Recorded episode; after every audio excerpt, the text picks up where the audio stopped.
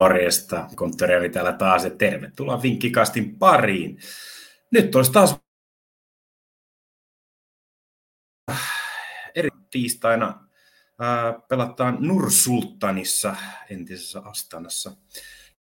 Kello viideltä jo Suomen aikaa tärkeä, tärkeä Kasakstan vastaan Suomi-ottelu ja, ja tilanne on, on, on erittäin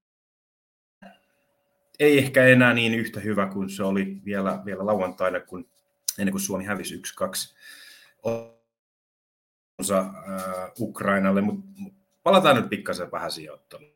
Okei, Suomi hävisi 30 000 katsoja edessä ensimmäinen kunnon virallinen olympiastadin ottelu ja, ja, ja Suomi ei pelannut.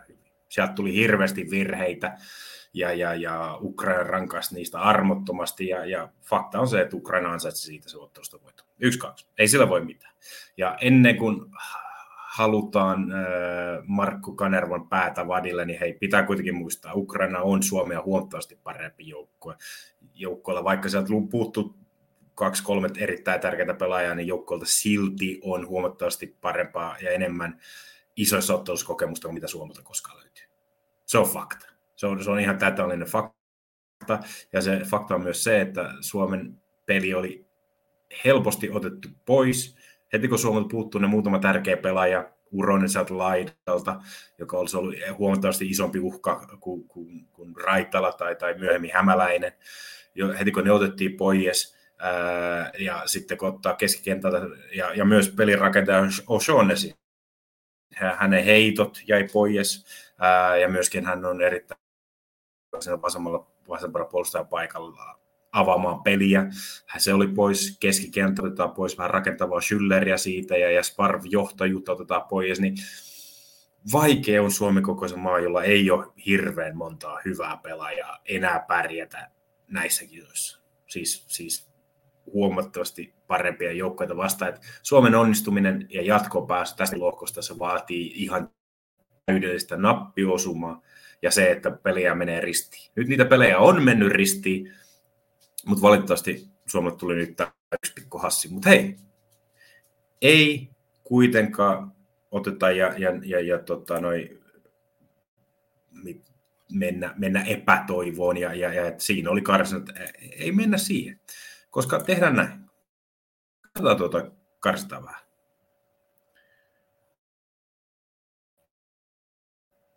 No niin, siinä näkyy. Siinä näkyy Suomen tilanne hetkellä. Ranska on ylivoimainen johtaja, 12 pistettä, tulee voittamaan lohko. Sillä ei nyt enää voida mitään. Sitä ei, ei pysty Bosnia saamaan kiinni ja nyt valitettavasti Suomikaan ei pysty enää saamaan kiinni. Paitsi jos Suomi voittaa kaikki ottelunsa, mutta sitä, ja, ja Ranska ei voita, voita omaansa, niin sitten, mutta sitä nyt tuskin tulee tapahtumaan. Ukraina.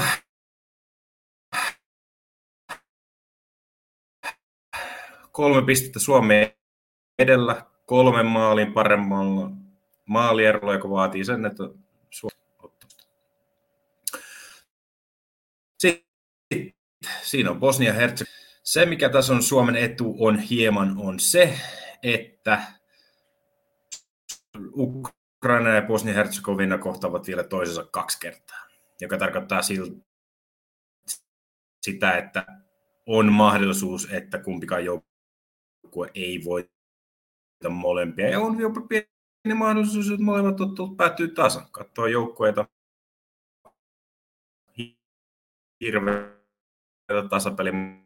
tasapelimagnetteja molemmat 5 ja 3 11 oli kahdeksan voi hyvin, että Suomi ottaa Kasakstaniin vastaan täydet kolme pistettä nyt tiistaina. Tuossa on kertonut. Suomi on soski, 1,9. Ja ihan ansaitusti ihan senkin takia, koska Suomi on voittanut Kasakstanin jatkuvasti ja, ja, ja tappioita ei ole kärsitty. Kasakstan myöskin ei ole otta, voittanut ottelu 13 ottelua vaan, ja, ja, ja kotonakin viimeksi on tullut voitto San Marino vastaan vuonna 2019. Tämä täytyy muistaa. Mutta täytyy myös muistaa se, että Kasakstan on ottanut jo kuitenkin kolme pistettä näissä kisoissa, näissä karkeloissa. Ja siellä on Ukraina ja Bosnia ja Herzegovina vastaan pelattu taso isommissakin määrin todellakaan tule tästä helppo iltapuhde olemaan. Varsinkin kun katsoo, että Suomella on ollut ongelmia myös maalinteon kanssa. Suomi on tehnyt vain viisi maalia, niin kuin Kasakstankin, joka tarkoittaa keskimäärin yhtä maalia per ottelu molemmille joukkoille. Suomi tietysti pystyy parempaan. Mutta tässä nyt nähdään, pystyykö Markku Kanerva tekemään hieman ratkaisuja. Lähdetään nyt ensin siihen, että in, in Markku Kanerva we trust, I trust, luota täysin Markku Kanerva, hän löytää ne oikeat, oikeat väylät ja oikeat pelaajat tähän otteluun, että sieltä se voitto kairataan Nursultanista. Siihen on täysin luotto. 1,9 taas kertoi siihen. Siihen on täysin luotto. Eli Suomella on ollut ongelmia maalinteon kanssa, varsinkin silloin, kun sekä molemmat pohjanpallo että pukki on kentällä. Nyt voisi olla mahdollisuus yrittää koittaa jotain pieniä muutoksia. Tässä nyt on, voidaan keskittyä, että pelataanko 5 3 2 jatketaanko sillä, vai me palataanko se 4 4 2 millä Suomi pärjäsi ja pääsi jatkoon viimekin karsinnoista, eurokarsinnoista pääsi eurosta jatkoon. Parempia maita vastaan aina ollaan pelattu 5 3 2 koska parempi yrittää tukkia se puolustus, vaikka se nyt ei viime Joten tässä tapauksessa voitaisiin ehkä koittaa 4-4-2 ja katsoa, jos se olisi vähän parempi. Varsinkin nyt, kun Suomi löytyy oikeasti löytyy vähän, vähän laitureita. Että sieltä löytyy Ilmari Niskasta, joka on huomattavasti parempi laituri kuin wingbackinä. Sieltä voitaisiin laittaa Lodia, voitaisiin laittaa oikeaan, laittaa niskasta vasempaa laittaa, sitten keskellä voitaisiin laittaa kamaran pariksi. Nyt löytyy onneksi Schuller palaa nyt pelikielosta tähän otteluun, joka varmasti tasapainottaa Suomen kenttää huomattavasti paremmin, mitä Laam, Laam teki. Ei Laam huonosti pelannut, mutta fakta on se, että ei ole tämän joukkojen kanssa pelannut ja vähän, vähän outo pelipaikka hänelle tuossa noin, ja sitä Ukraina vastustajana varsinkin vielä kovempi. Schüller onneksi palaa tähän joukkueeseen, joka on erittäin, erittäin tärkeä palanen. Yksi ongelma kuitenkin on, on että Nikolai Alho loukkaan. Tosiaan se olisi ehkä miettinyt, mutta tuossa Ukraina ottelussa Alhon syötöt napsu puolustuksesta kaikista parhaiten kohdalle 77 prosentin tarkkuudella, joten puolustus varsinkin molempien laiten kautta kärsii, joten siinäkin olisi erittäin hyvä mahdollisuus nytten koettaa, että pelataan 4-4-2, koska nyt ei Suomella löydy oikeasti niitä wingbackkejä, jotka voitaisiin tässä, pelissä vaikuttaa. Ei ole Urosta eikä ole Alho, jotka molemmat hyviä hyökkäviä wingbackkejä. Eli nyt on pakko peluttaa Hämäläistä tai Raitalaa vasemmalla, ja sitten voitaisiin nostaa se Albin Granlund siihen oikealle laidalle puolustamaan, joka on noussut takaisin siihen keskelle. 4-4-2 mulle ainakin sopisi erittäin hyvin jos ei lähdetä siitä, että jos ei uskalleta pelata enää pukkia pohjan paloa, jotka nyt ei ole hirveän nyt ole hyvin menestynyt tässä viime aikoina, niin voitaisiin koittaa siihen joko pukin tai jopa pohjanpalo, että tehdään se ratkaisu, että jätetään pukkin vasta sinne loppuun sitten, kun vastustaja on vähän hikinen ja väsynyt, niin jätetään siihen vaikka valakari, nostettaisiin siihen valeysin paikalle. Mutta kuitenkin uskon erittäin paljon, varsinkin jos pelataan 4-4-2, niin mulla olisi tällainen idea tähän peliin. Suomi yli puolitoista maalia 2,18. Kuunnelkaa, kuunnelkaa. Minkä takia mä nyt tämän nyt haluan teille sanoa? Mun mielestä 2,18 Suomen yli puolitoista maalia on erittäin, erittäin hyvä kerroin. Vaikkakin Suomi hävisi 1 tai Suomi voitti vain 1-0 Kasakstanin kotonaan muutama kuukausi sitten. Niin kotonaan vieraita vastaan just se kaksi maalia. Siihen on onnistunut, Ukraina teki, Ranska teki, Bosnia teki, kaikki teki kaksi maalia. Jopa Kyproskin teki viime karsinoissa kaksi maalia. Sieltä löytyy joukkoja, jotka pystyy, ja se johtuu ihan siitä, että koska Kasakstan on puolustava joukko, joka hyökkää vastiskuista ja, ja sitä kautta on pystynyt tekemään tällaista. Mutta nyt Suomea vastaan Kasakstanille ei ole enää mahdollista mennä jatkoon, ja siellä voi olla pientä vaihtoa pelaajista pelaajiston sisällä, voi olla pientä vaihtoa, voi voi ehkä pienempää, vähän hyökkävämpää peliä, koska nähdään, että hei, tässä voidaan mennä jopa Suomen ohi. Voidaan mennä Suomen ohi.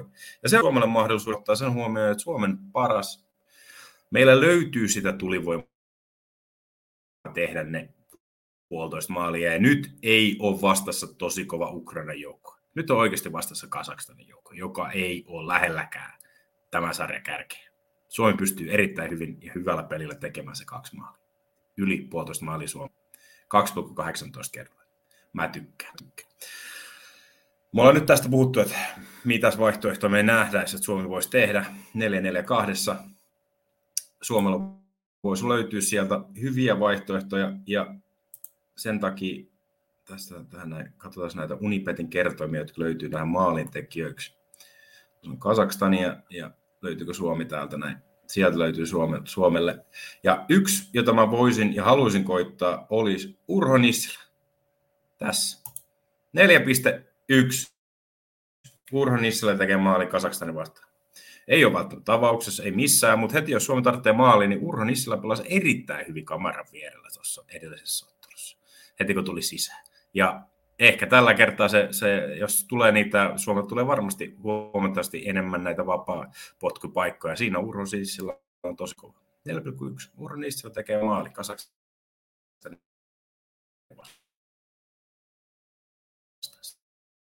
Sanokaa Jani sanon tähän peliidea ole, että, että tuota, muistakaa, että lisää vihjeä löytyy veikkaus.com, veikkausbonukset.comista. Lisätään toi vielä tuohon bonukset.com ilmaiset vihjeitä tarjouksia. Sinne katsomaan, sieltä löytyy hyviä tarjouksia. Uusia saitteja kaikkea löytyy. Sinne kaikkea kiva. Ei mulla muuta jatketaan muuten tota, sitten seuraava, seuraava viimeiset, viimeiset ottelut on, on, on nyt tota, marraskuussa. Silloin, silloin ratkeet miten käy Suomeen, mutta hei, kairataan tästä nyt se kolme pistettä Nursultanista. Kairataan se pois, niin sitten saadaan jännittää vielä marraskuun asti, ja silloin se voi olla ihan omissa käsissäkin vielä.